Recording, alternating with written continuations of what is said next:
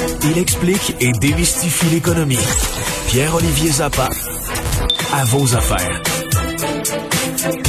Bonjour Pierre-Olivier. Salut Mario. Alors, euh, la Banque du Canada qui a maintenu son taux directeur ce matin, mais ça a été interprété comme une hausse compte tenu du propos. Là. Oui, parce qu'on va on va hausser plus tôt que tard euh, les, le taux directeur euh, de, de, la Banque du Canada. Donc, est-ce qu'on peut dire que le discours a changé?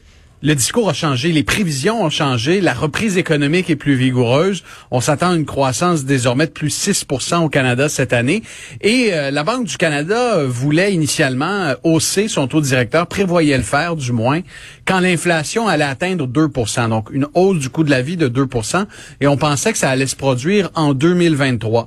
Mais ce qu'a dit aujourd'hui le numéro un de la Banque du Canada, C'est que cette hausse devrait survenir plutôt en 2022, probablement dans la deuxième partie de l'année 2022, euh, parce que la reprise économique est très forte et on doit s'attendre à une hausse du taux directeur euh, à quelque part dans la deuxième partie de 2022. Et la Banque du Canada, du même coup, euh, Mario, euh, a, annoncé qu'elle allait ralentir son programme euh, d'achat de la dette. Parce qu'en ce moment, la Banque du Canada achète une partie de la dette qui est mise par par le, Canada, par le gouvernement. et là, on va ralentir le pas parce qu'on... Ce qui veut dire que le Canada va devoir aller à la Chine, au marché extérieur pour financer sa dette, là.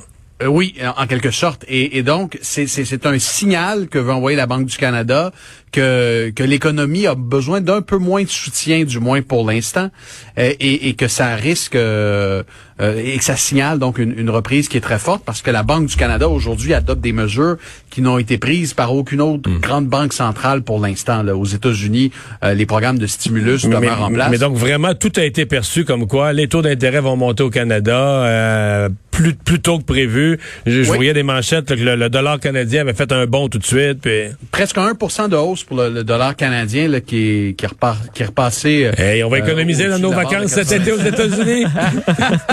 voilà, à Cape Cod. À Cape Cod, wow!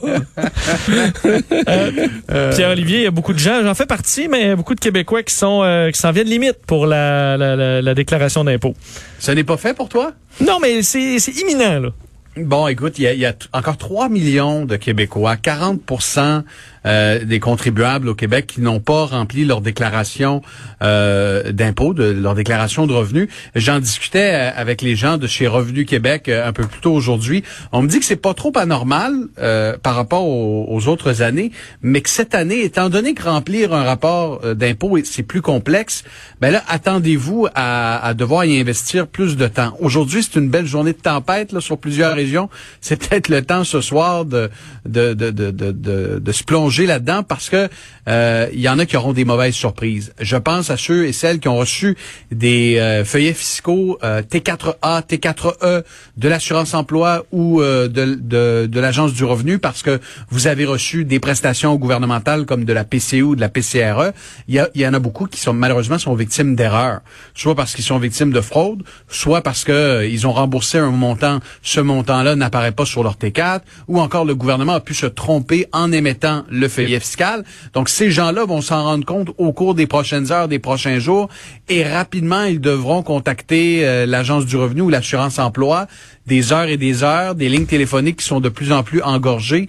Donc, si vous avez quelques heures de disponibles, c'est peut-être le temps de Juste, lancer. juste te dire, j'ai appelé hier chez Revenu Canada pour une question, j'avais quelque chose, et euh, le, délai pour euh, les questions PCU et tout ça, c'était trois heures, et moi, c'était une minute. Et euh, j'ai eu aucune attente. Le monsieur sympathique a réglé mon problème.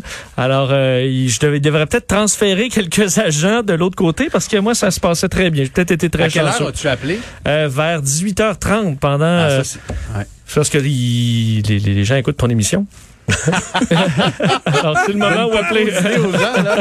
ouais, c'est vrai, faut appeler, faut appeler pendant que tout le monde regarde à vos affaires. Merci, Pierre-Olivier.